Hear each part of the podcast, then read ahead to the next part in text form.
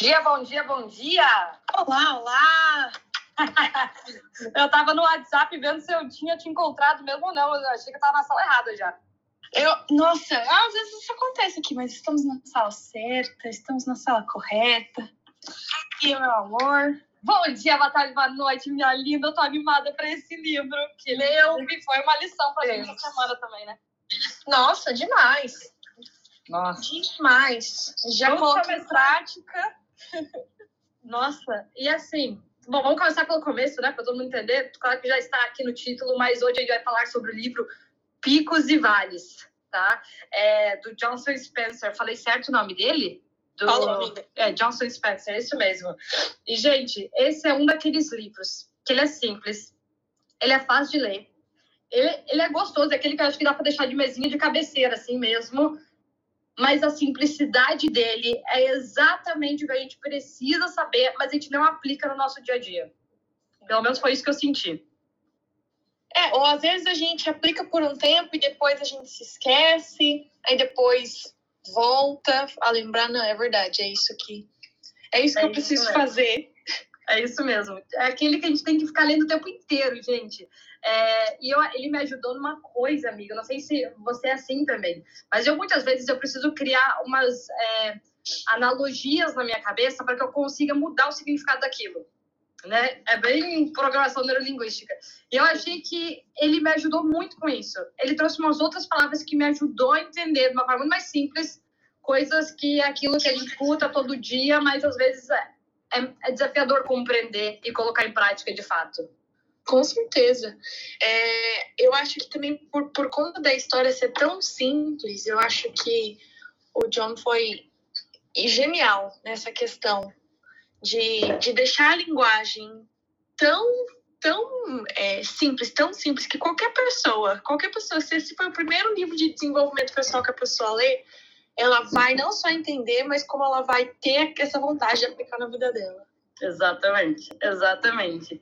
E, gente, o livro, ele é uma fábula, né? O que deixa mais interessante, diferente de todos que a gente leu até agora, ele é uma fábula que vai contando uma história. E, ainda mais, ele trouxe a figura perfeita, porque ele vai contando essa fábula através de picos e vales, né? Vai contando a história dessas pessoas enfrentando, literalmente, os picos e vales, o que ajuda a gente a compreender isso um pouquinho mais na nossa realidade.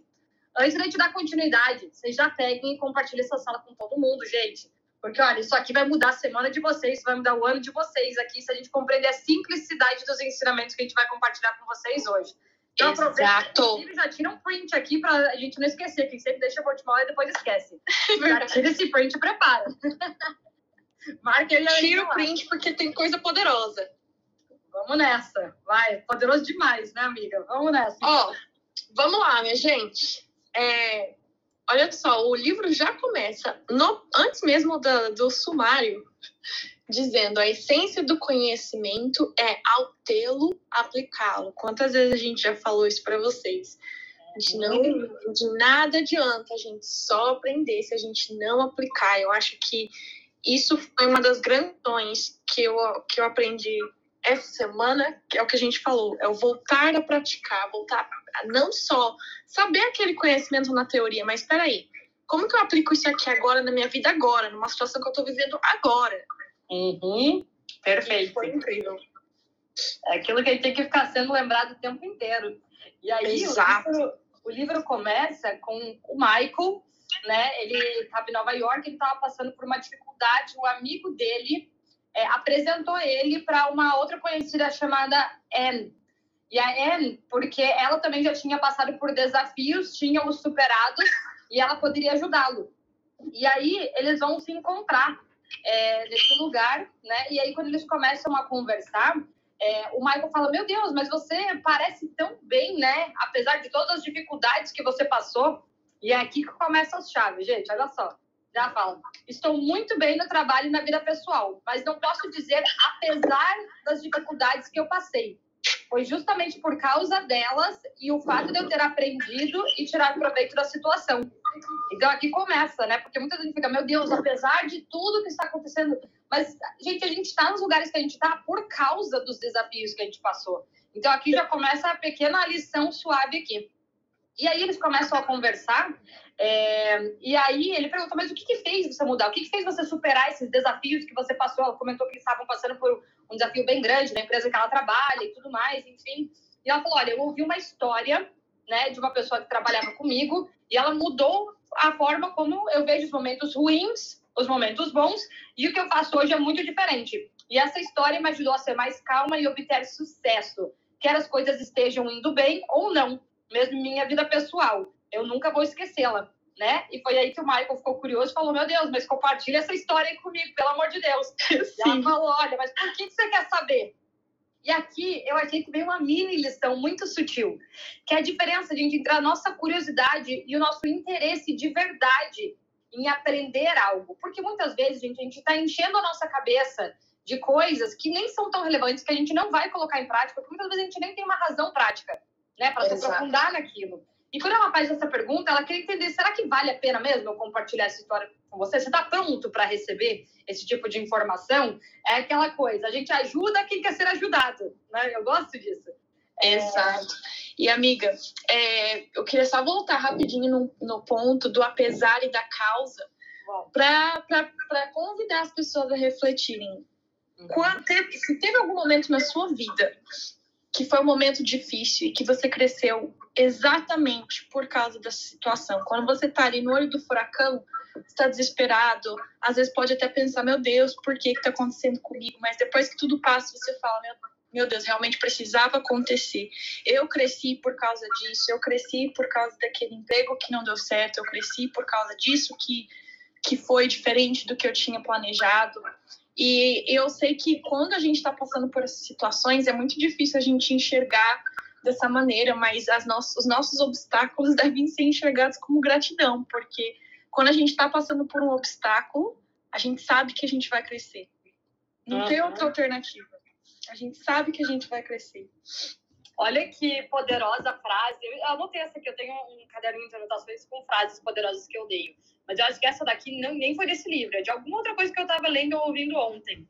Autoridade são batalhas vencidas. Tão simples, tão verdadeira, né? A gente quer fugir das batalhas, a gente quer fugir dos desafios, mas a nossa autoridade, a autoridade de qualquer pessoa vem depois que ela vence isso, né? Então isso é muito poderoso. E tem uma outra coisa também que é o poder da nossa história, né? Tem alguma história que tem graça se a pessoa não passou por alguma adversidade, por algum desafio, por picos e vales? A própria novela, né? O cinema só tem graça, a gente só fica vidrado assistindo quando tem esses altos e baixos, quando tem um desafio muito grande que foi superado. Exato. Todas as nossas histórias são assim também, gente. E são as melhores histórias, né, amiga? São as melhores histórias. Que é aquela história de, meu Deus, eu não vi a saída, eu não sabia como que ia acontecer, e no final das contas, isso aconteceu, e aí foi incrível, e agora eu sou assim por causa disso. Sempre são as melhores histórias, e eu sei, gente. É desafiador. Você é exemplo vivo passando disso, né? Pelo vale. Você é exemplo vivo disso, né, amiga? Principalmente ano passado, né? Nossa, olha a quantidade de emoções que aconteceram, enfim, não quer dizer que é fácil estar no vale, não. Para quem não sabe, eu quase fui expulsa do país. Foi uma emoção, meu Deus. Foi uma emoção. Né? É lindo falar agora, né, amiga? Agora foi fácil, não estava passando? Só Deus sabe. E vocês, quem estava do meu lado, das lágrimas, sufoco. Quando a gente está passando, gente, a gente não fica pensando, oh, meu Deus, eu terei autoridade depois disso. Oh, meu Deus, eu serei muito melhor depois disso. Não, gente, na hora dá um desespero, parece que aquilo não vai passar nunca. A gente não tem ideia do que vai acontecer, vem o medo, tudo toma conta. E sabe que tem uma coisa que acontece também, quando a gente está nas situações, a gente está pensando, o que eu preciso fazer agora? Qual que é o meu próximo passo? Eu acho que, quando eu estava passando por isso, se eu pensasse no todo, eu ficaria sobrecarregado, porque tinha muita coisa para fazer. Mas era assim, era ligação, era advogado, era isso, era aquilo. Eu falava, beleza, agora, o que eu preciso fazer agora? E agora? E agora? E agora? Até a gente passar por esse vale. E é exatamente o que acontece na nossa história. Aí o que acontece? A Anne finalmente fala, não, beleza, vou te contar a história, porque o Michael falou que estava passando por algumas dificuldades. E é o que a Fê falou. Ele precisava ouvir essa história, ele não estava só curioso. Uhum. E aí ela falou, com uma condição. E aí vem mais uma mini lição. E a condição é que ele compartilhasse, né, que ele contaria a história... Ela contaria a história com a condição de que ele compartilhasse tudo que ele aprendeu e a mesma história, caso fizesse sentido para ele, com outras pessoas que precisassem disso também. Perfeito. Né? A importância da gente sempre compartilhar nossos aprendizados, gente. Mas, enfim, agora a Anne começa a história, é o que todos aí devem estar esperando. Amiga, a gente tá muito boa em criar expectativa. Ah, eu tô amando. E, gente, o negócio do criar história não é só de contar, de compartilhar, não é só uma coisa... como que fala, gente? Quando você é selfless. Não é só você ajudando as outras pessoas, é você ajudando a si mesmo também, porque quanto mais você repete, mais você aprende, mais aquilo fica linkado dentro de você. Então, é pelos dois lados. Com certeza. E o começo da história... o primeiro capítulo se chama Desânimo no Vale. E eu acho que a principal ideia aqui é que todo mundo se desencoraja. E existem pessoas que, se você tivesse... A gente conta a história, amiga? Vamos contar a história? Eu acho que é engraçado, né? Quando a gente tem que contar a história, né? Mas acho que a gente vai contando a história do jovem e do velho. Vamos contar a história, então. Bom, tinha um jovem... que ele morava num vale. E aí ele ficava vendo, né, o pico da montanha, do vale. Ele queria subir, mas a família dele sempre desencorajava, não via sentido. Por que você vai querer ir até lá? Não fazia muito sentido. Mas o jovem sentiu que ele precisava, que era uma coisa que... Ele precisava enxergar o mundo de lá. Ele ficava pensando, poxa, o ar vai ser melhor, eu vou conseguir enxergar todo o vale. E aí ele decidiu que ele ia.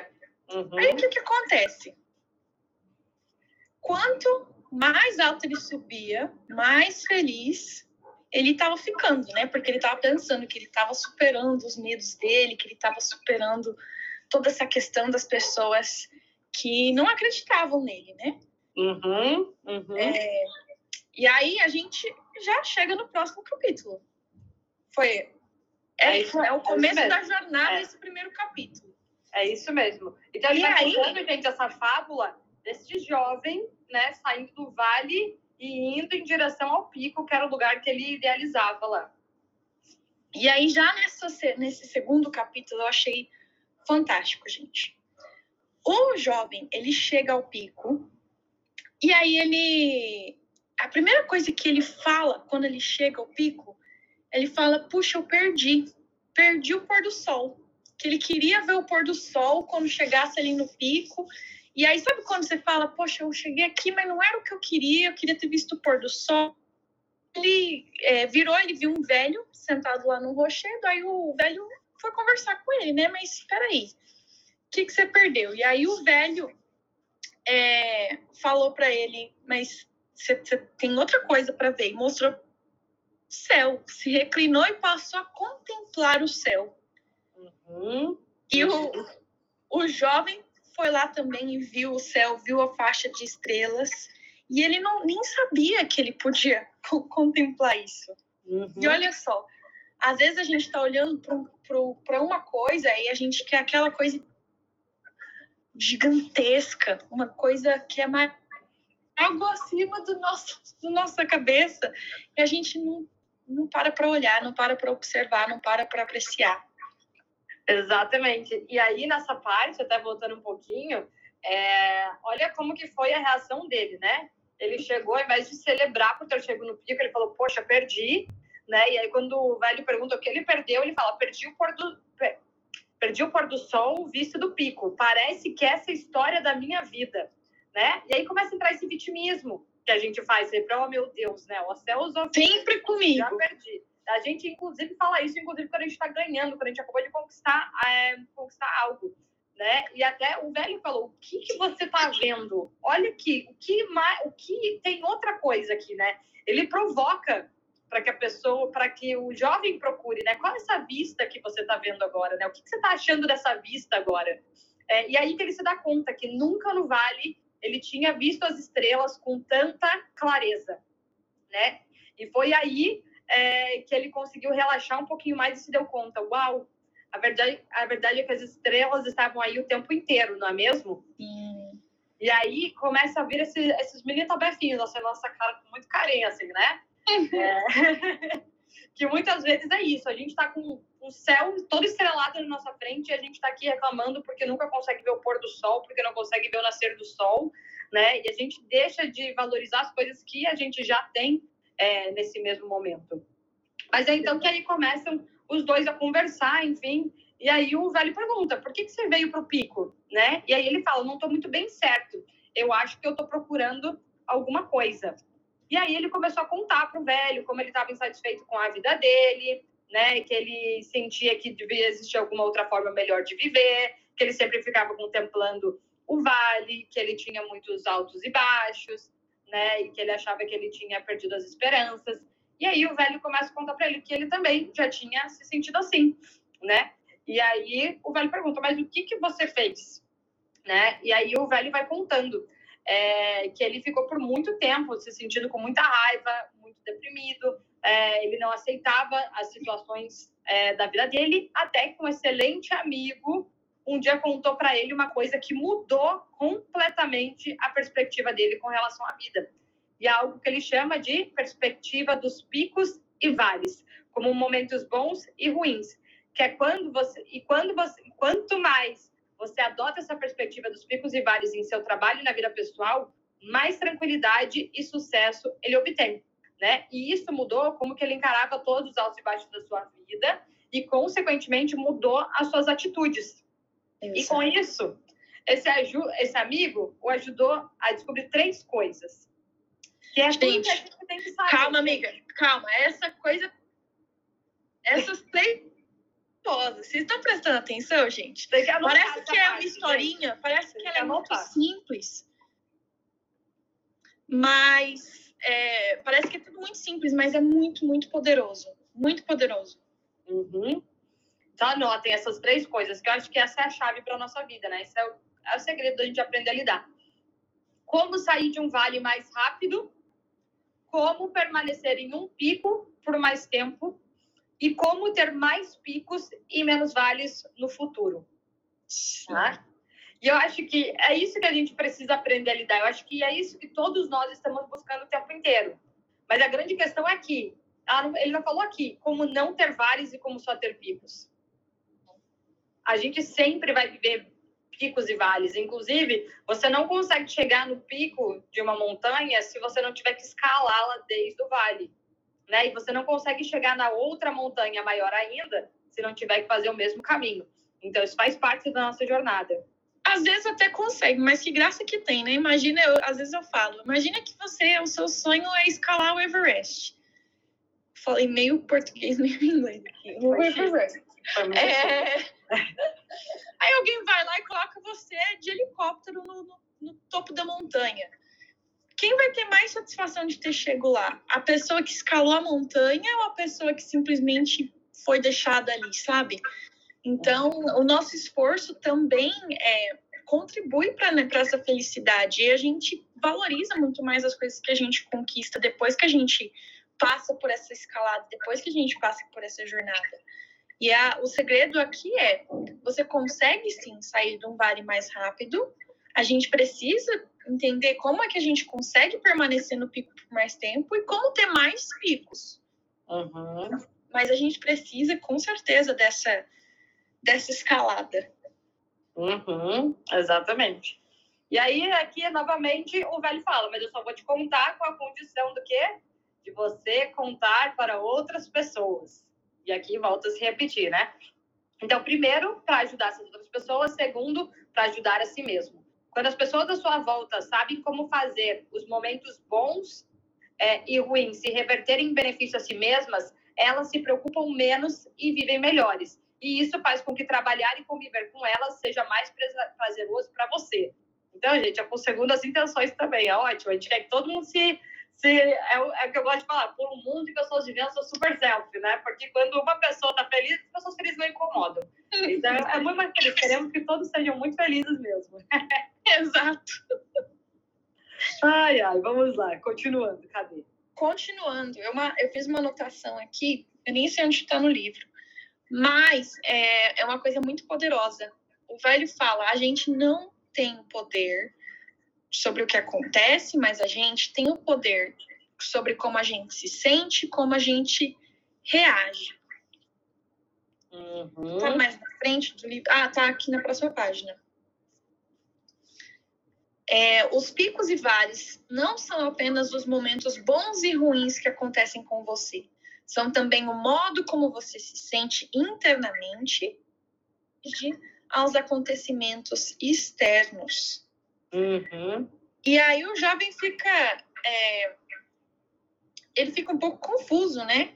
O velho fala aqui, ó, eu descobri que podemos nos sentir bem mesmo quando coisa acontecendo.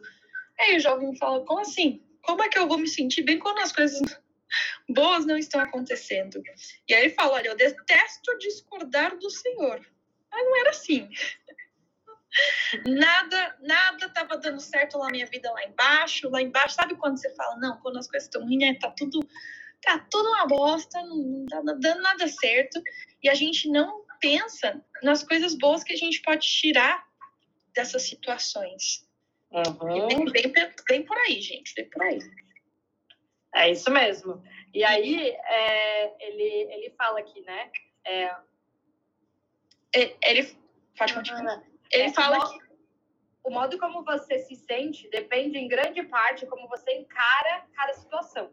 O segredo é separar o que acontece com você, o que acontece a você, do valor das qualidades que sente, que possui como pessoa. Então, a importância, gente, da gente entender o valor que nós temos, né? O que acontece com a gente é diferente do valor que nós temos. E muitas vezes a gente atrela o nosso valor às situações que acontecem na nossa vida. Por isso que existe aquela frasezinha, a situação que você está não te determina. Ela não vai eliminar o seu valor como pessoa, tá? Aí eu anotei aqui, eu até grifei aqui uma outra partezinha aqui, eu até... É muito engraçado ir contando a fábula, né? Porque ele não sabe se vai contando passo a passo da conversa, enfim. Mas, enfim, o que ele colocou aqui, ó. Picos e vales estão ligados. Os erros que você comete durante os bons momentos hoje geram os maus momentos de amanhã.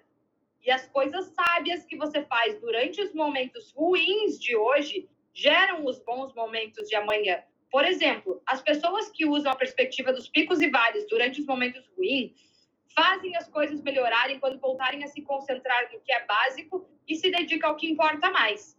Mas acontece que muitas pessoas deixam de administrar seus bons momentos e não notam que estão gerando os próprios momentos ruins futuros. Consomem recursos demais, afastam-se do básico e ignoram o que mais importa. E adivinha o que acontece?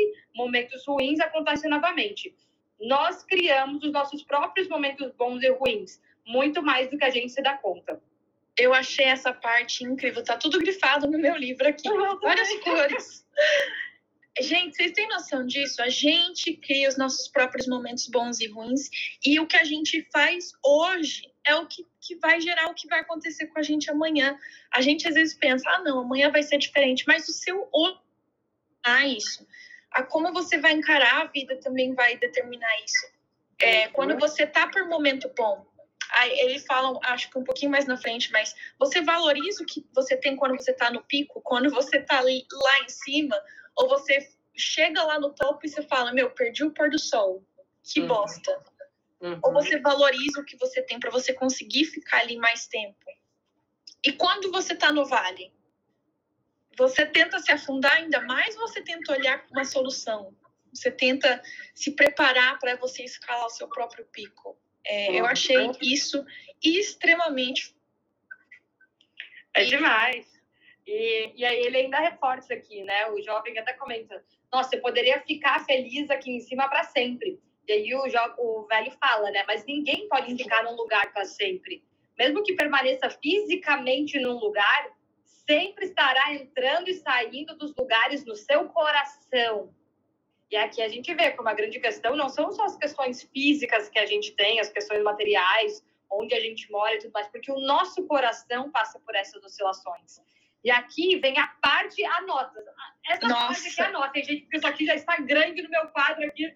Meu isso é incrível, gente. Simplicidade para explicar. Picos são os momentos em que você valoriza o que tem. E vales são os momentos em que você sente falta do que não tem. E é por isso que a gente controla nossos picos e vales, porque independente do que a gente estiver passando nesse momento, é isso aqui, é essa nossa forma de valorização, o que a gente tem e o que a gente não tem, que vai determinar o nível do nosso vale ou o nível do nosso pico. E aí, eu posso continuar qualquer coisa, você vai me interromper. Uma frase atribuída ao Sócrates, que diz: se a gente não valoriza o que a gente tem, a gente não vai valorizar o que a gente gostaria de ter. Às vezes a gente pensa, poxa, quando eu tiver isso, quando eu tiver aquilo, mas olha para você, quanta coisa você já... E se você valorizar o que você tem agora, em vez de só ficar sentindo falta do que você não tem ainda? Então, valorize e pensar... Desculpa, talvez você queira falar essa parte agora continuando, mas o velho, da próxima parte da história, ele... Tenta lembrar o jovem, peraí, qual foi a primeira coisa que você disse quando chegou aqui? E lembra, foi aquela questão do, eu perdi o pôr do sol, em vez do eu conseguir, eu cheguei lá. De valorizar que ele, sabe, fez esse esforço e ele conseguiu chegar no que ele queria. Ele queria o quê? A primeira meta dele era qual? Era chegar no topo do pico. Uhum. Mas no meio do caminho ele fala, não, agora eu quero ver o pôr do sol. Ah, não, agora eu quero isso, agora eu quero aquilo. E aí ele chega lá e ele nem celebra isso. E aí ele fala, naquele momento você criou um vale na sua cabeça, né? O nosso poder. Uhum. E ele ainda faz essa analogia. Como que alguém pode ganhar uma medalha de prata por desempenho extraordinário e se sentir infeliz? Se comparando com quem ganhou a medalha de ouro. E aí vem mais uma chave. Se quisermos ter menos vales, olha só, ele começou a responder aquelas 3 perguntinhas lá.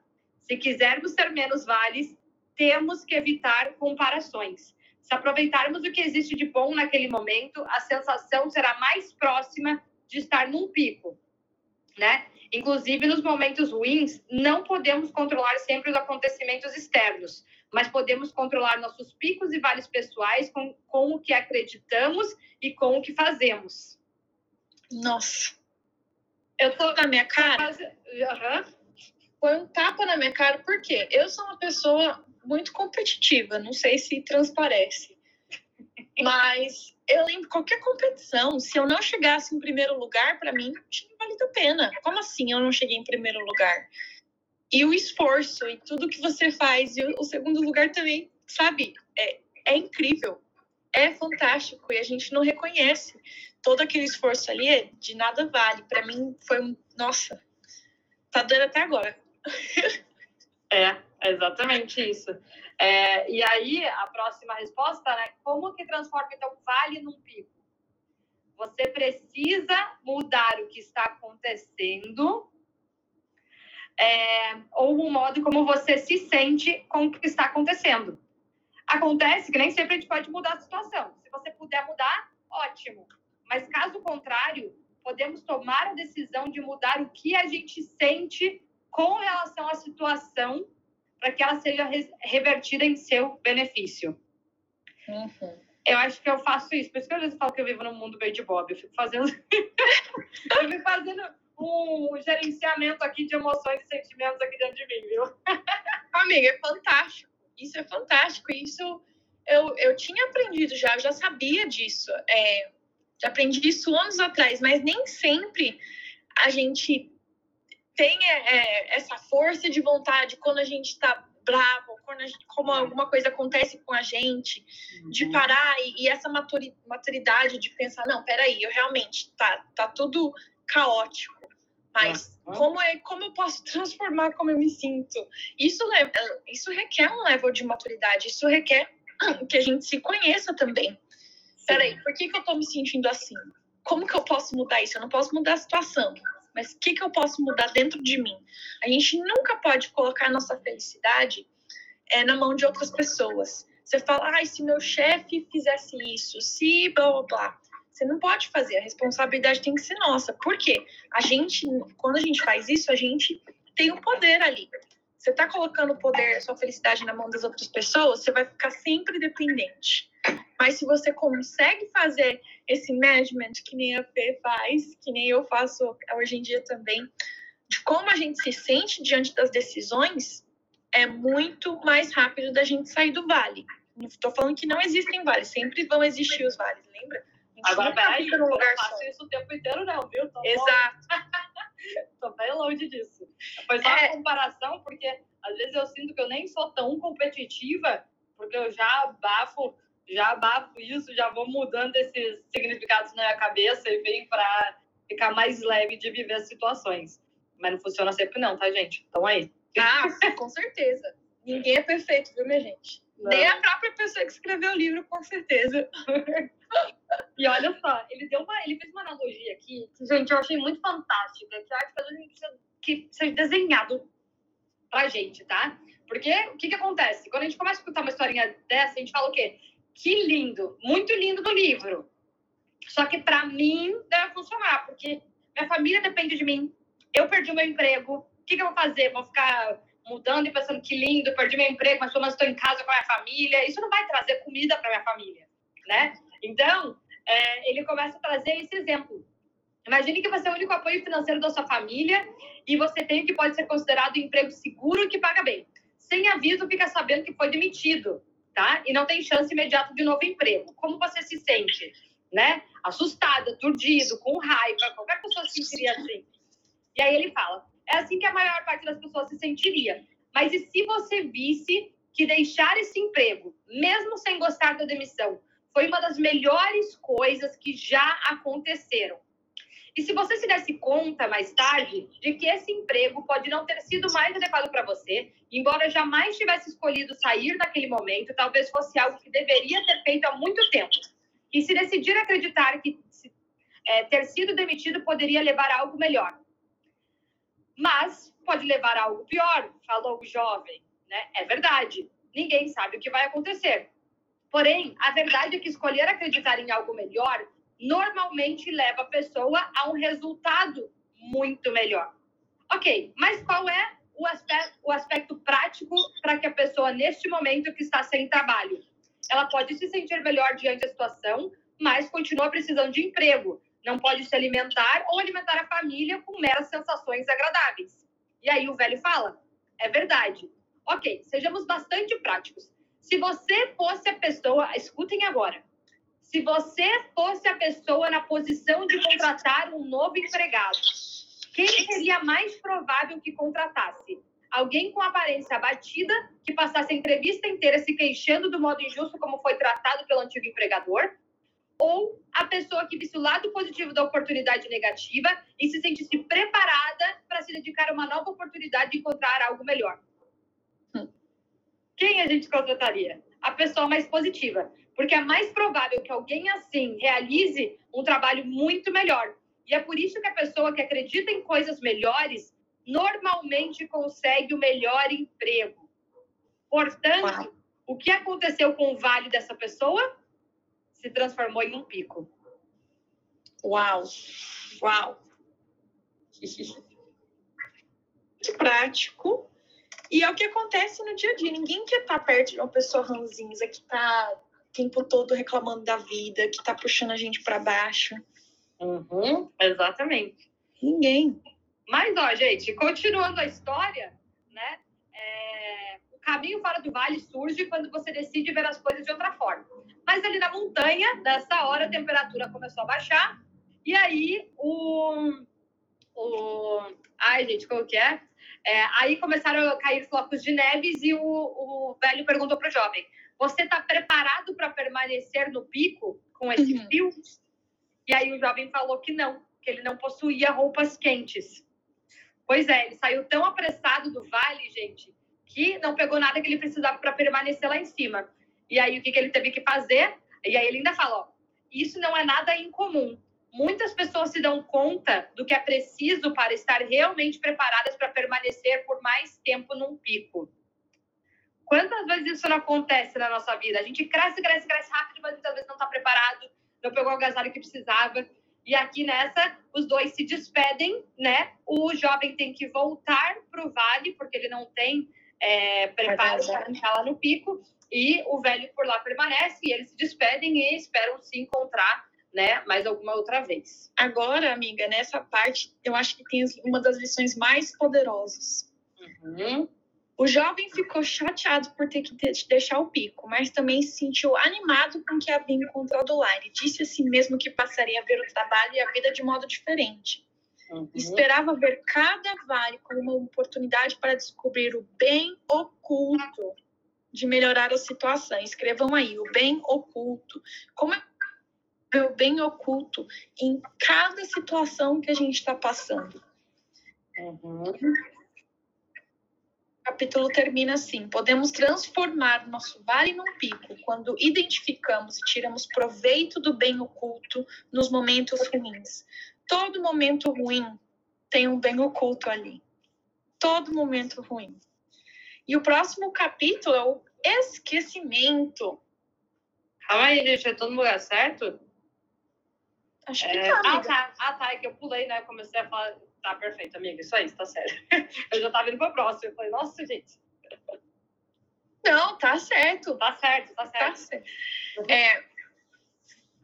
E olha só, gente. Nesse capítulo, eu acho que essa parte da história, que o jovem, ele fica eufórico. Ele percebe que a vista do vale é tão... Mas, ele fala assim, enquanto caminhava para casa, eu pensava, a vista aqui do vale é tão mais estreita, do ponto mais alto do pico onde estive, é bem mais fácil ter uma visão do conjunto.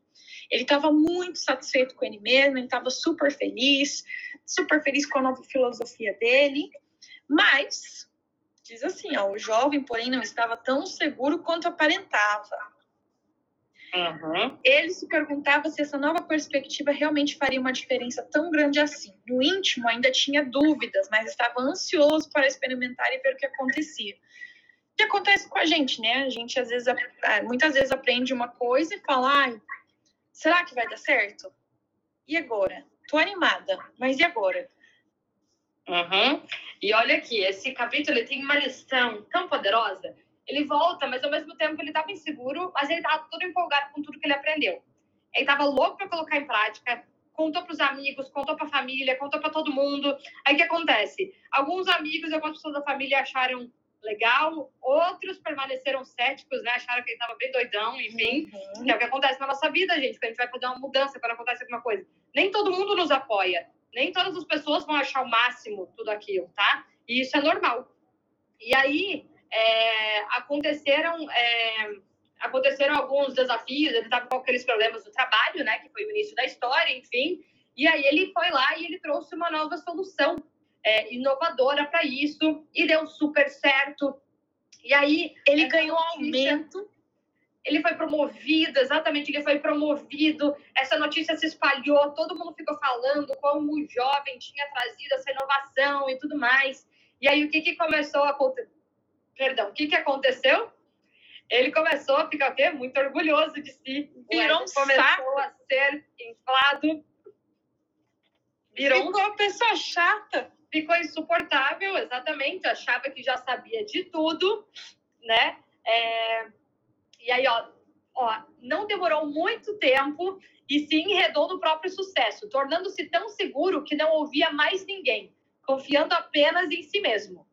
Com o passar do tempo, esqueceu-se de usar grande parte do que havia aprendido no pico. Sem se dar conta, começou a se afastar, as pessoas da sua volta, seus colegas de trabalho começaram a evitá-lo e seu chefe começou a criticá-lo. Algum tempo depois, o jovem voltou a se ver em um vale ainda mais profundo. Então, lembrou-se de um dos conselhos que o velho tinha dado antes do seu retorno. Entre cada pico, sempre há vales, porém o modo como administra cada vale determina o tempo que levará para atingir o próximo pico. Tá? E aí, olha o problema aqui, gente. Ele veio e voltou todo orgulhoso. Sabe aquela pessoa que meio que ela se sente tanto que ela meio que diminui as pessoas.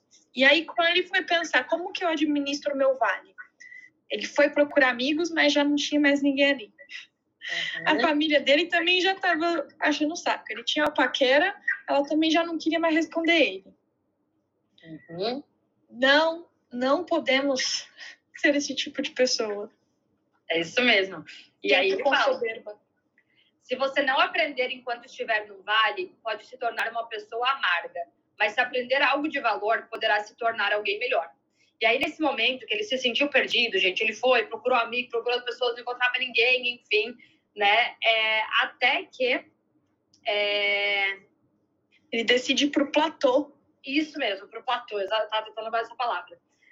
Até que ele decide ir pro platô, tá? Que era esse lugar, que ele era um lugar bem sem graça, não era nem quente nem frio, tipo, nada era bom demais, mas também não era ruim demais, tá? E esse lugar que é o nosso lugar chamado descanso, tá? Que é justamente um lugar que a gente precisa ir também muitas vezes, tá, gente? E aí, ele se sentia aliviado por se sentir pequeno ou quase nada ali nesse lugar, mas estava feliz porque ele estava ali, né? E em pouco tempo começou a se recuperar do estresse, de todos os altos e baixos que havia experimentado e gostou de simplesmente estar ali relaxando. Porém, foi passando o tempinho, gente, ele começou a se sentir entediado e inquieto. Assim que chegou... Opa, perdão, já tô repetindo de volta a mesma coisa. E assim que ele chegou no platô, ele ficou se perguntando, né? Será que eu mereço essa folga? Ou será que eu tô fugindo? Será que eu realmente vou descansar? Mas se eu estiver fugindo, do que eu tô fugindo? O que acontece com a gente, quando a gente era folga? Isso aqui foi um tabef na minha cara, né? Nossa. Porque eu tô Nossa. Aprendendo a tirar folga. Mania que a gente tem. Quando a gente finalmente chega no nosso platô, ao invés de viver, de desfrutar, de, sabe, apreciar, de se permitir aquietar a nossa mente para que a gente encontre melhores respostas, para que a gente descanse, enfim, o que a gente faz? A gente entra nessa tagarelice aí mental. Meu Deus, mas será que eu mereço? Será que eu tô fugindo? Será que eu tô me burlando? Será que eu tô me boicotando? E eu acho que tem uma reflexão aqui também que é muito importante, né, amiga? Você tá realmente descansando, você precisa descansar ou você tá fugindo de alguma coisa? Uhum. Porque, muitas vezes a gente precisa resolver aquilo, né? Aquela questão, ou resolver essa questão, ou realmente falar pra gente, não, eu vou descansar, porque eu quero poder encontrar ali as respostas, talvez, tá com a cabeça mais descansada, tá com o espírito mais descansado e, sabe, você sabe quando você não tá nem num lugar, nem no outro? Uhum. Isso é um problema, na verdade, e no final das contas, você se sente frustrado porque você nem descansou, nem trabalhou, nem fez o que precisava fazer, nem conseguiu desfrutar e aproveitar.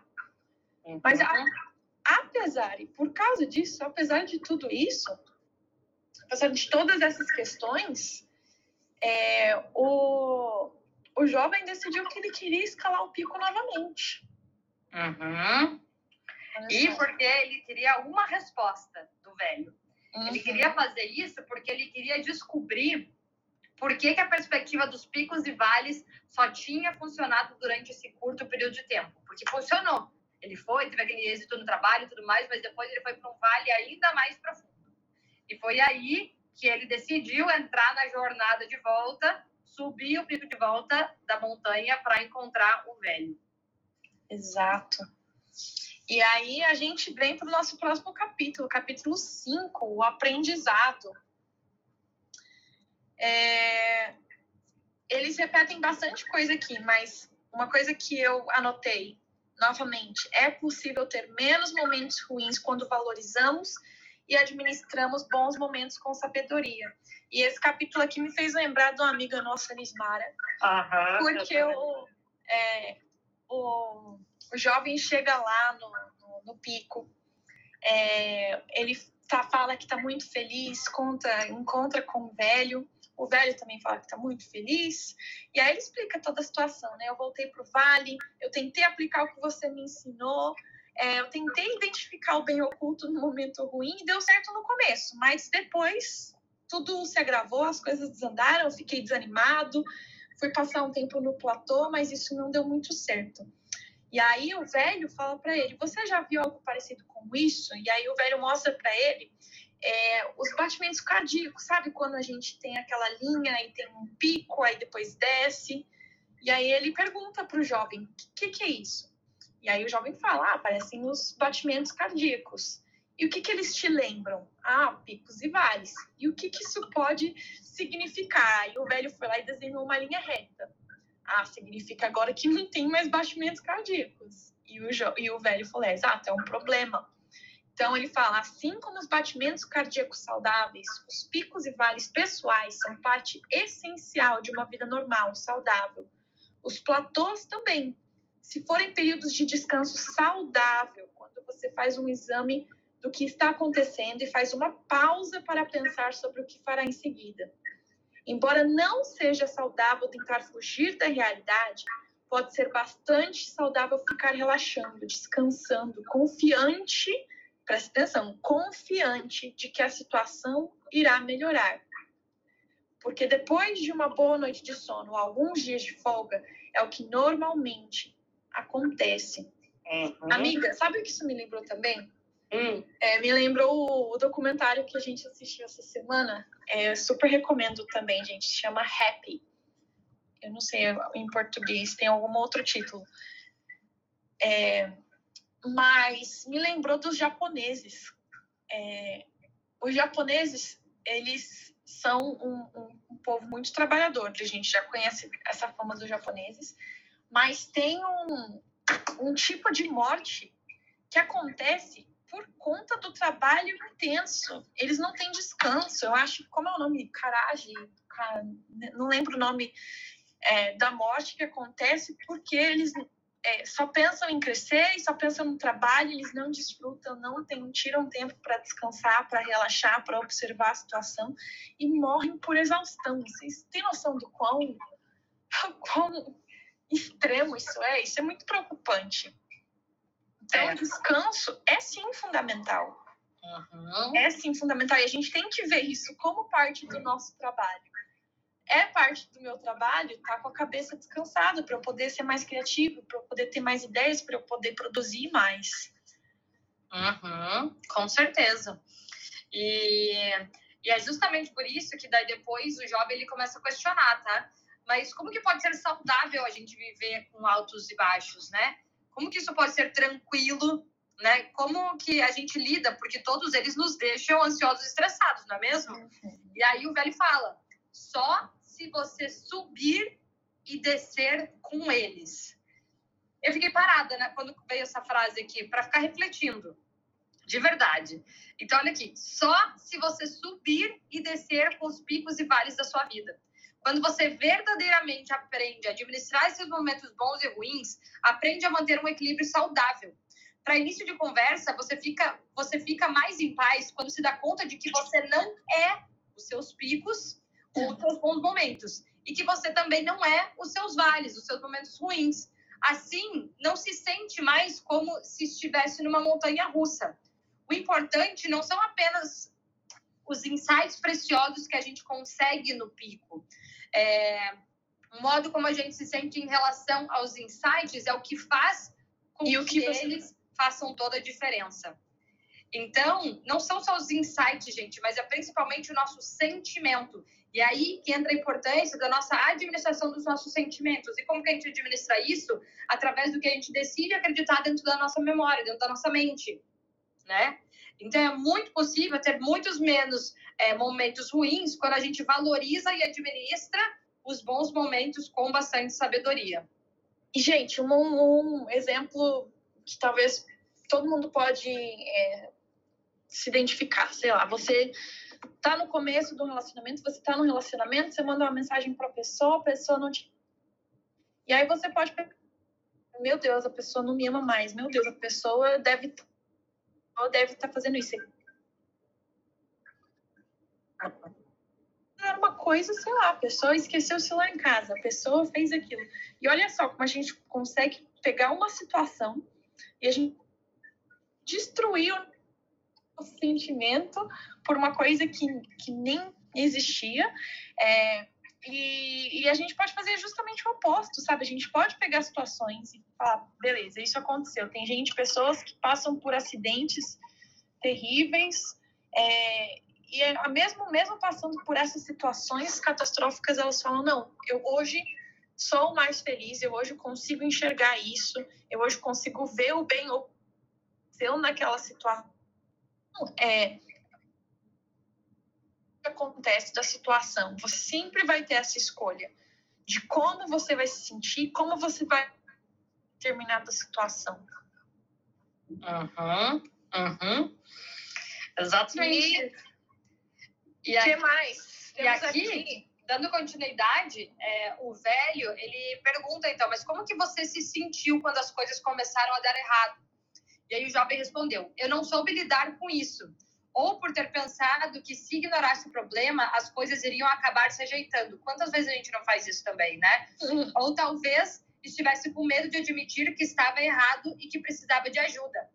E aí ele pergunta, mas qual que é a origem do medo de uma pessoa? Ele pergunta para o velho. E ele fala, no caso da maioria, é o ego. Nosso ego costuma nos deixar arrogantes no pico e temerosos no vale. Ele nos impede de ver o que é real. O ego distorce a verdade. Quando você está num pico, seu ego faz com que as coisas pareçam melhores do que realmente são. E quando você está no vale, o ego faz com que as coisas pareçam piores do que realmente são. Ele nos faz pensar que o pico durará para sempre e temer que o vale não termine nunca. O motivo mais comum pelo qual você fica pouco tempo num pico é a arrogância, que se disfarça de segurança. E o motivo mais comum pelo qual você fica muito tempo num vale é o medo disfarçado de conforto. Ou seja, a importância da gente encarar a realidade como ela verdadeiramente é. Né? Ele fala tantas vezes a palavra verdadeiramente é. A importância da gente encarar as coisas de verdade como elas são. E depois se posicionar, cuidar com o nosso ego, gente, porque ele realmente, ele nos cega, né? Ele faz com que a gente acredite em histórias bastante reais. Exato, e aí o velho, teve uma frase que o velho falou um pouquinho antes disso, quem não está preparado para um pico em pouco tempo, cai de lá e sofre. Porque quando você chega lá e depois cai, você fica pensando, como que eu vou voltar? Eu preciso, sofrimento. E aí, ele explica depois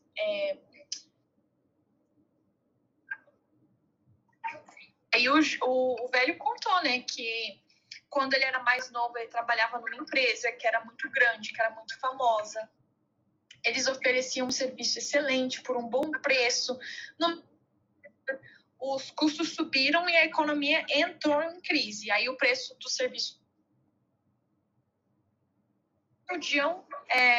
não podia pagar todo mundo, né? Aí as vendas caíram, mas a empresa tinha fama e eles acreditaram que podiam sobreviver à crise, mas a realidade é que eles precisavam mudar.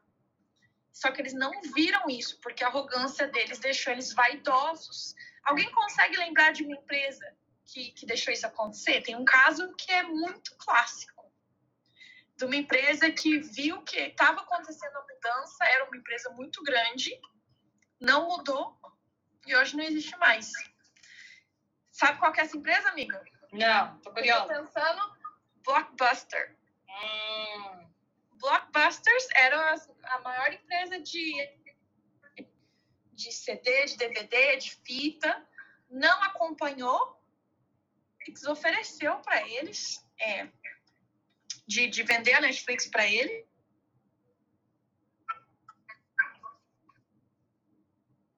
Hoje, essa empresa não existe.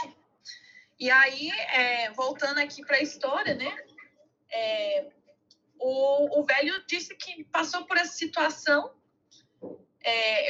Eles tiveram que vender a empresa, perderam todos os clientes, tiveram que vender a empresa. E aí ele se perguntou qual é a verdade contida nessa situação.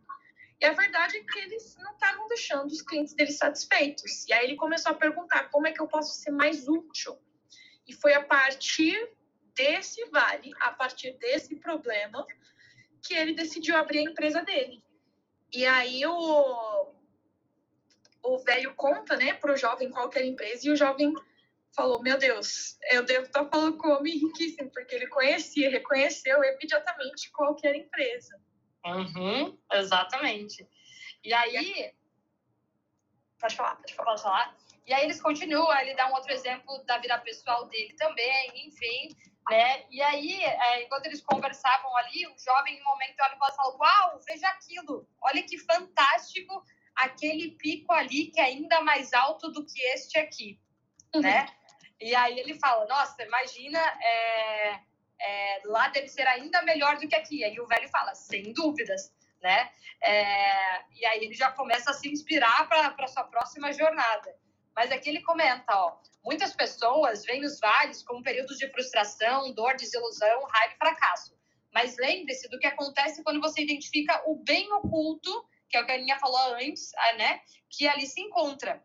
Podemos transformar um vale num pico.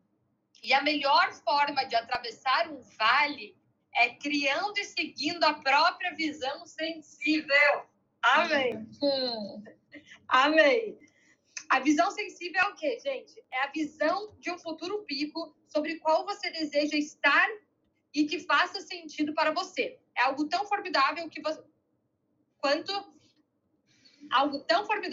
você seja capaz de imaginar, mas que também seja realista e atingível. E se desejar com bastante força, também significa que será capaz de se tornar o que imagina mais real para si mesmo quando aplicar os 5 sentidos numa imagem com detalhes tão verossímeis e específicos que começará a se dar conta que é possível concretizar aquilo. Ou seja, gente, vision board! Vision board. Eu li todo esse livro numa sentada só, né? Eu terminei de ler o livro e aí eu refiz. A Fê tem um curso de vision board. Quem aqui não fez o curso... Por favor, vá ao perfil dela, compre o curso e faça, porque é fantástico.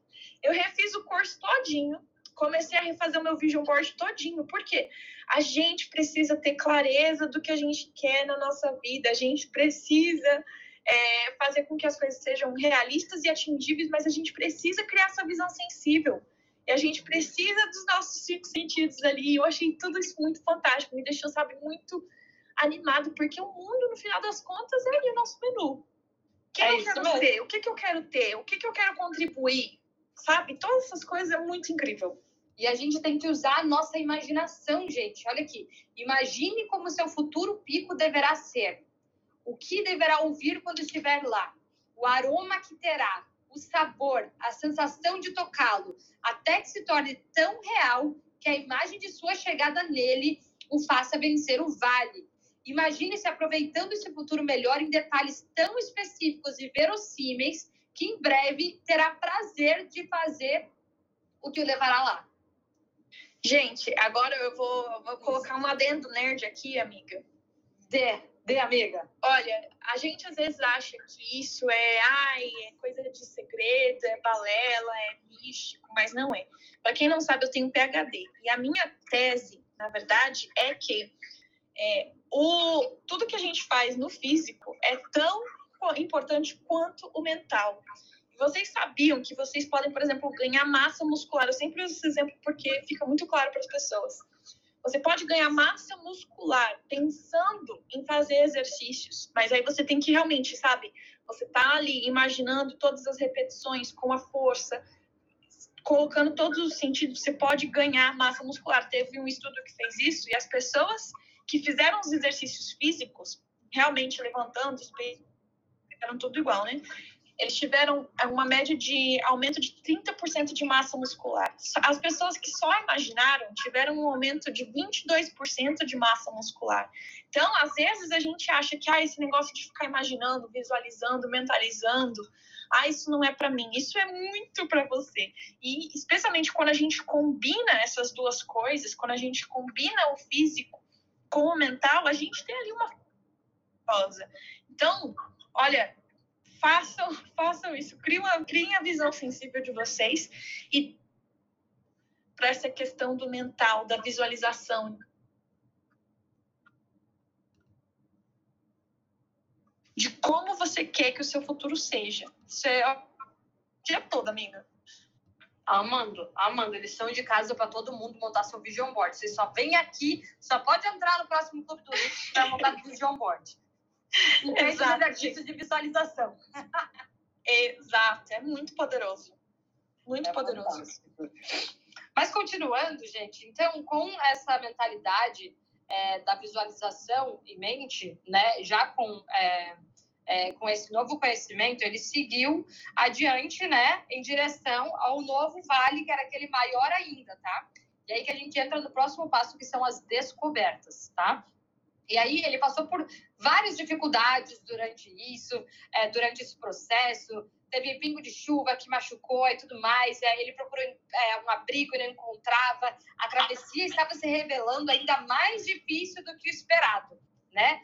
Mas ele lembrou do que o velho tinha dito. O modo como você administra o seu vale determina o tempo que levará para atingir o próximo pico, né? E aí teve uma hora que estava tão difícil que ele falou em voz alta: não consigo.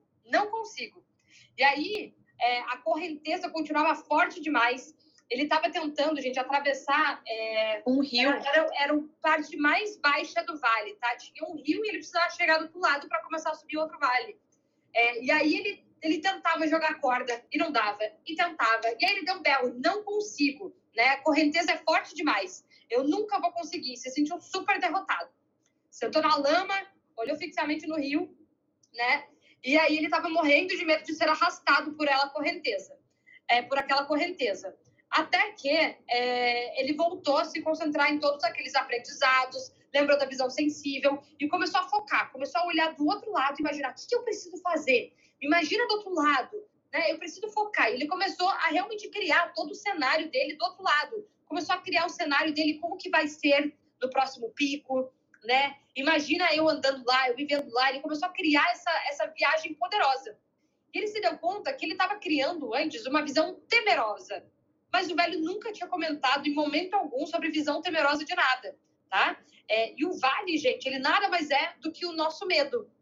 É. E foi aí que ele teve essa realização. Ele tirou um caderninho do bolso e já anotou: evite acreditar que as coisas estão melhores do que realmente estão. Quando estiver num pico,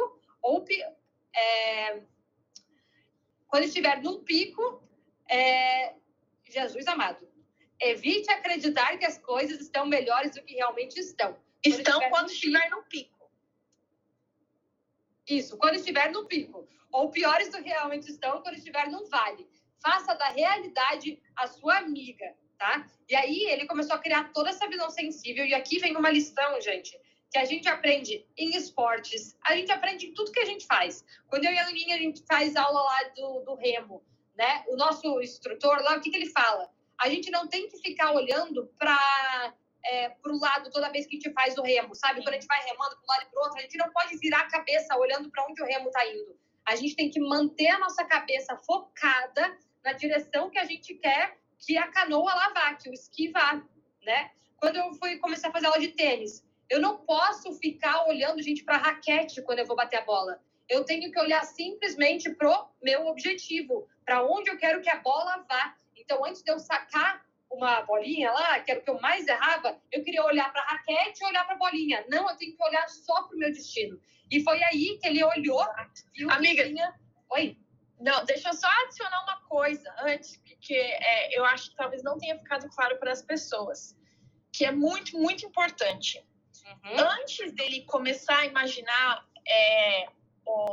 ele conseguindo atravessar o rio, todas essas coisas, ele, na verdade, também teve uma visão dele ali se afogando água, que a correnteza estava repetindo aquilo ali na cabeça dele. E tão temerosa. E é o que acontece com a maior parte da gente quando a gente tem que fazer alguma coisa. Uma entrevista de...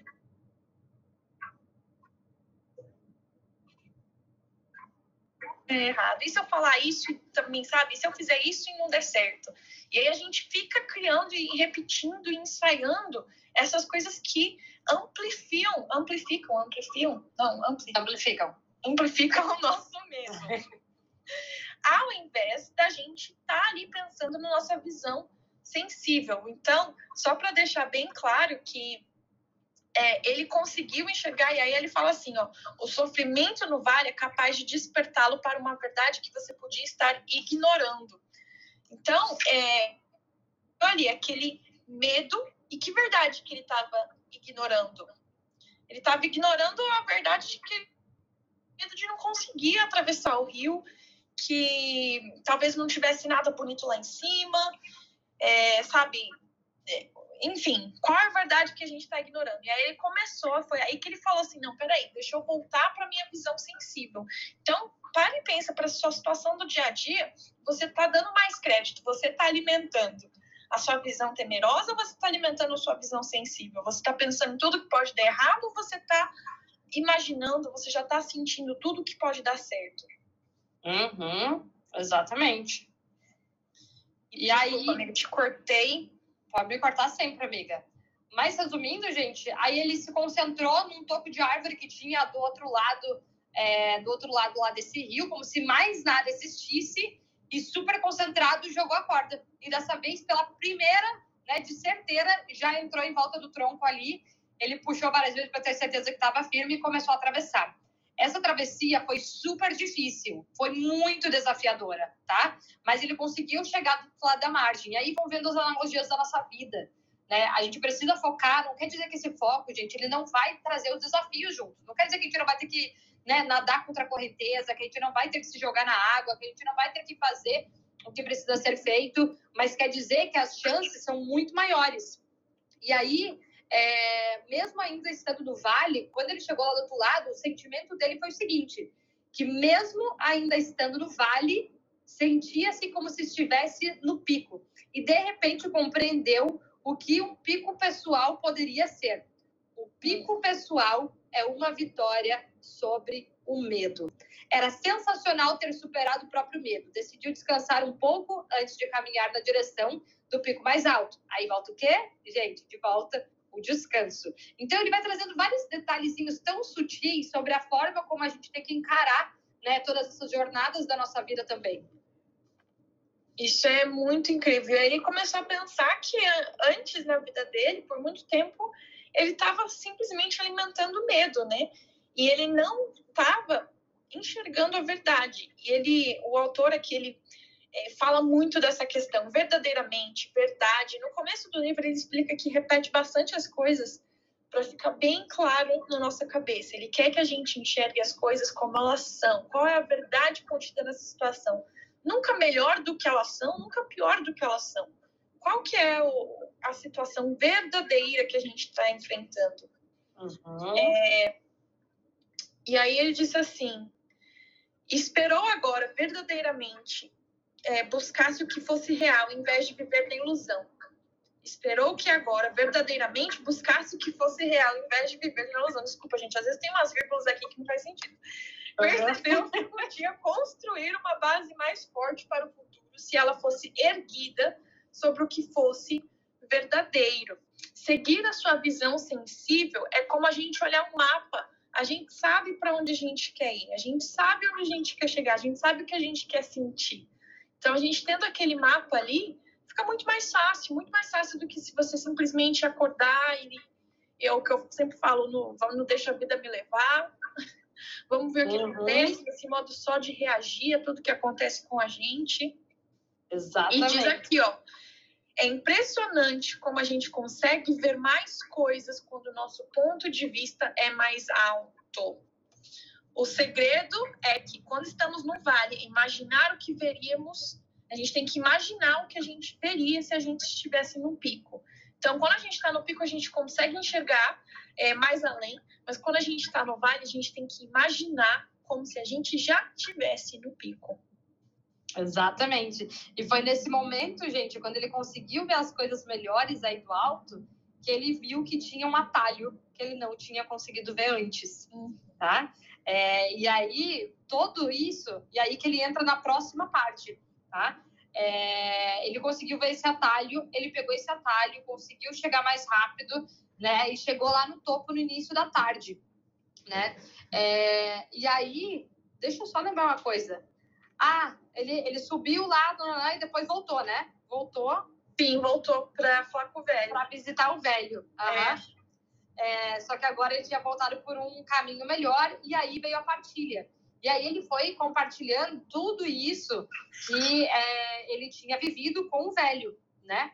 E aí ele fala aqui uma parte aqui. É preciso viver a filosofia dos picos e vales. E quanto mais fazemos isso, mais aprendemos e crescemos e mais tranquilos e bem-sucedidos nos tornamos.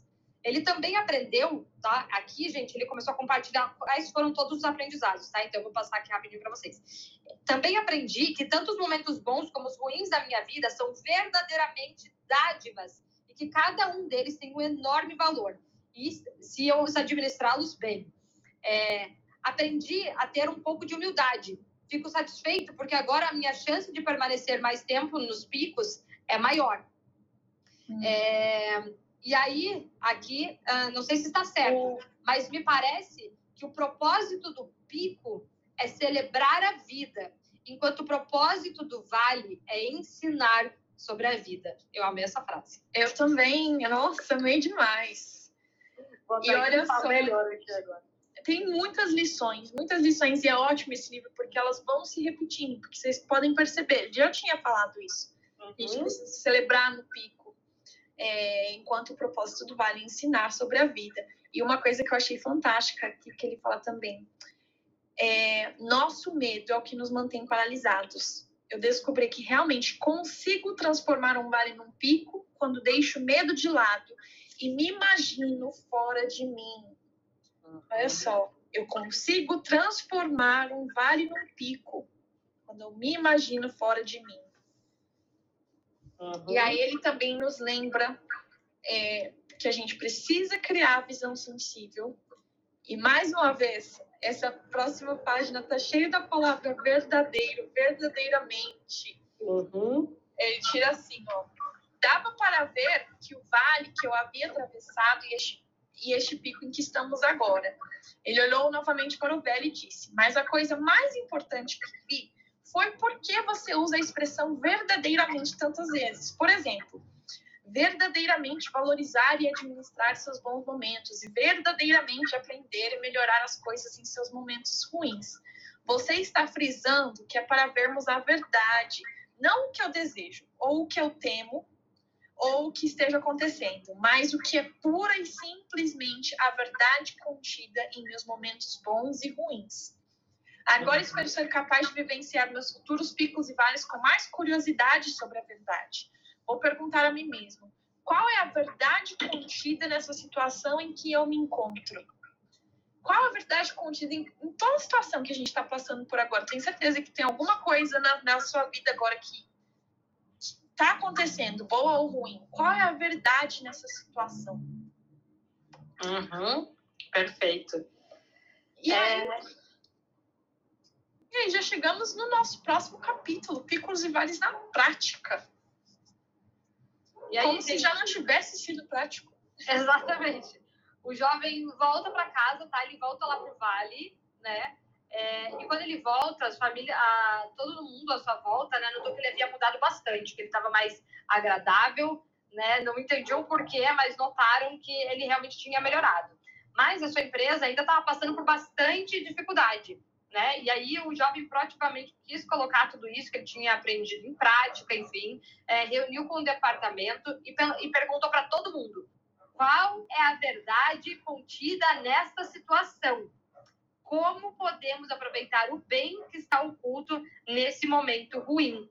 Né? E aí eles começaram a fazer essa atividade, ele foi ensinando toda essa questão do bem oculto, enfim, e começaram a entender como lidar com o desafio da empresa. Eu nem vou entrar em detalhes aqui para a gente não se prolongar muito. Sim. Mas, basicamente, foi que eles viram que o maior desafio que eles estavam passando era, na verdade, a maior oportunidade que essa empresa tinha. E, com isso, mudando a postura deles, eles conseguiram aproveitar todo esse desafio para promover a empresa ainda melhor e converter e potencializar as vendas, tá?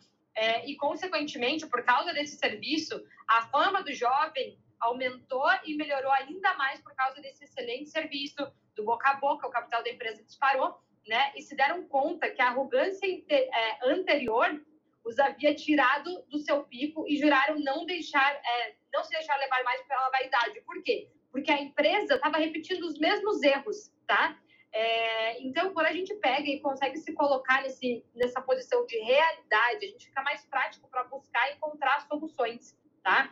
Para que a gente possa permanecer mais tempo no pico, seja humilde, demonstre gratidão, continue fazendo o que levou até lá, continue fazendo as coisas cada vez melhor, faça mais pelos outros, poupe recursos para poder usá-los nos vales que virão. Sim, incrível. Depois ele também fala de um exemplo prático de relacionamentos. Uhum. E se eu perder esse relacionamento? Ele estava ali, né, refletindo. E aí ele disse a si mesmo, eu confiarei que existe um bem oculto também nesse vale. Isso também, então, vai para a vida do trabalho, vida pessoal, saúde, vida amorosa. Uhum. Ou melhor ainda, talvez eu possa criar um relacionamento melhor com ela quando eu tiver aprendido a ser mais humilde, mais amoroso. Pensando na menina que ele gostava, né? Exatamente. Aqui, gente, daí esse capítulo, ele repete bastante com outras palavras tudo que a gente já foi falando, né? Vales são os momentos em que sentimos falta do que não temos, e os picos são os momentos em que valorizamos o que temos, que já é o que a gente tinha falado lá no começo. Ele conta um pouquinho sobre a história pessoal dele, ele vai entrando aqui em várias reflexões, né? E aí ele começou a refletir muito e entender que o seu próprio trabalho, a sua vida pessoal sempre seriam uma série de picos e vales. Ele entendeu que ele atravessaria períodos de altos e baixos financeiros, emocionais e espirituais, atravessaria saúde e doença, alegria e sofrimento, e aceitou que essa repetição fazia parte da complexidade e da riqueza de estar vivo. Então, gente, basta estarmos vivos para a gente passar por todos esses altos e baixos, né? E aí ele começou a pensar que ele queria encontrar uma forma melhor, né, de compartilhar com os outros todo esse tesouro deixado pelo amigo dele, porque nesse meio período o amigo dele faleceu, tá? O velho faleceu, e ele queria honrar com aquela palavra que ele se comprometeu do compartilhar, tá? E aí, pensando nessa forma aí, ele começou a escrever um resumo que considerava mais valioso, tá? De tudo aquilo que ele tinha aprendido nesses picos e vales. E aí, esse resumo, gente, ele não era para ser só um lembrete para os outros, mas que fosse para ele também, porque ele já sabia que ele ia passar pelos picos mais inúmeras vezes. E aí vem aqui para essa parte poderosona, né? Que aqui, meu Deus, o livro podia ser esse capítulo. É um livro bem resumido aqui, ó. Como usar seus picos e vales no trabalho e na vida pessoal. Anotem, galera. Para administrar seus momentos bons e ruins. Faça da realidade sua amiga. Se estiver temporariamente no pico ou no vale, pergunte-se qual é a verdade nessa situação. Para sair mais rapidamente de um vale, identifique e aproveite o bem oculto num momento ruim. Relaxe e reconheça que os vales têm fim. Faça o oposto daquilo que pôs você no vale. Não seja tão centrado em si mesmo. Seja mais útil no trabalho, mais amoroso na vida pessoal. Evite comparações. Descubra o bem que jaz oculto no momento ruim e aproveite-o sem demora em benefício próprio. Para permanecer mais tempo no pico, valorize e administre seus bons momentos e seus momentos ruins com sabedoria. Seja humilde e agradecido. Continue fazendo as coisas que o levaram até lá. Continue fazendo tudo cada vez melhor. Faça mais pelos outros. Poupe recursos para os vales que estão por vir. Para chegar a seu próximo pico, siga sua visão sensível, seu vision board. Imagine-se gozando de um futuro melhor em detalhes tão específicos e verossímeis, que em breve terá prazer em fazer o que for preciso para chegar lá. E, finalmente, para ajudar as pessoas, conte isso aos outros. Ajude as pessoas a fazer os momentos bons e ruins trabalharem para elas também. Uau! Maravilhoso! Uau! Absolutamente maravilhoso! Basicamente, gente, depois o livro só faz um fechamento ali, que depois ele pega, né, ele foi envelhecendo... ele foi mudando bastante, se tornou velho, exatamente, e passava a maior parte do tempo dele lá no pico, tá?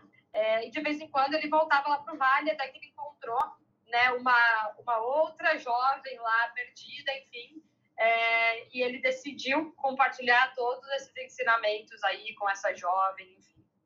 Né? E aí, é uma coisa muito interessante nesse livro, é que tem uma história dentro da história, né? E aí depois a gente volta para a história original, da Anne e do Michael. É Michael o nome dele? É, Michael. Isso. É, que ela fala, ok, a Anne estava contando essa história. E basicamente eles também repetem aqui. O Michael conta uma situação dele, e eles tentam identificar com todas essas coisas, com todas essas ferramentas que a gente compartilhou, o bem oculto, com a visão sensível, como é que ele pode sair daquele vale que ele está no presente. Uhum, exatamente. E é isso, gente. E é isso. Basicamente, esse foi um resumão aqui. Depois ele volta, faz mais um outro resumo do livro ainda. Mas ele é muito simples, ele basicamente mostra a mesma lição com pequenas palavras ajustadas para nos ajudar a compreender melhor de uma forma mais clara o que é, de uma forma mais simples. Porque a grande verdade é que nesse exato momento, cada um de nós aqui estamos enfrentando um vale ou um pico, ou os dois em áreas diferentes, mas a gente precisa aprender a olhar com uma visão verdadeiramente realista do que realmente é, né, usar aí a nossa visão inteligente, aí, esqueci o nome, para a gente criar, né, essa nova realidade, e que todos os dias as nossas decisões, os sentimentos que a gente criar, eles vão definir como e quanto tempo a gente vai permanecer, né, nos nossos picos e nos nossos vales. Então, isso aí foi incrível da semana. Espero que vocês tenham gostado, gente. Se vocês não leram esse livro é bem curtinho, então vale a pena vocês lerem.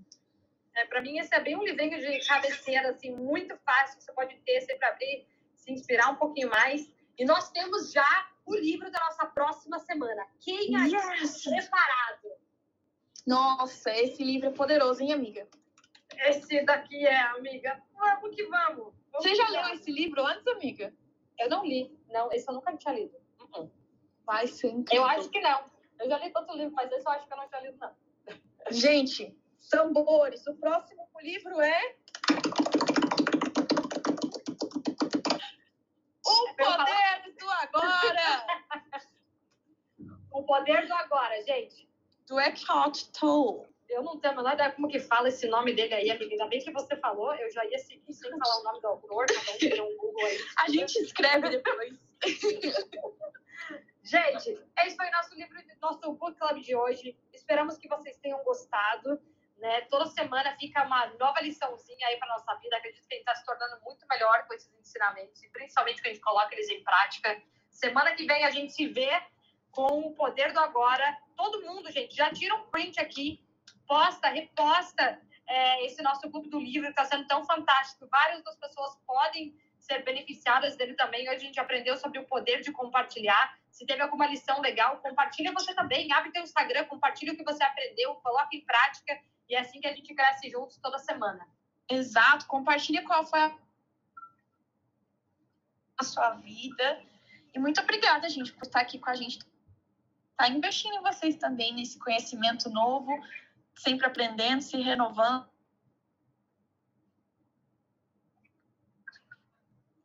Bem, ninguém enche. É isso mesmo, é isso mesmo. Já ficou a lição. Já ficou a lição. Um beijo, meu amor. Um beijo, galera. Até a próxima. Beijo, gente. Ótimo dia, tarde e noite pra todo mundo. Tchauzinho. Tchau.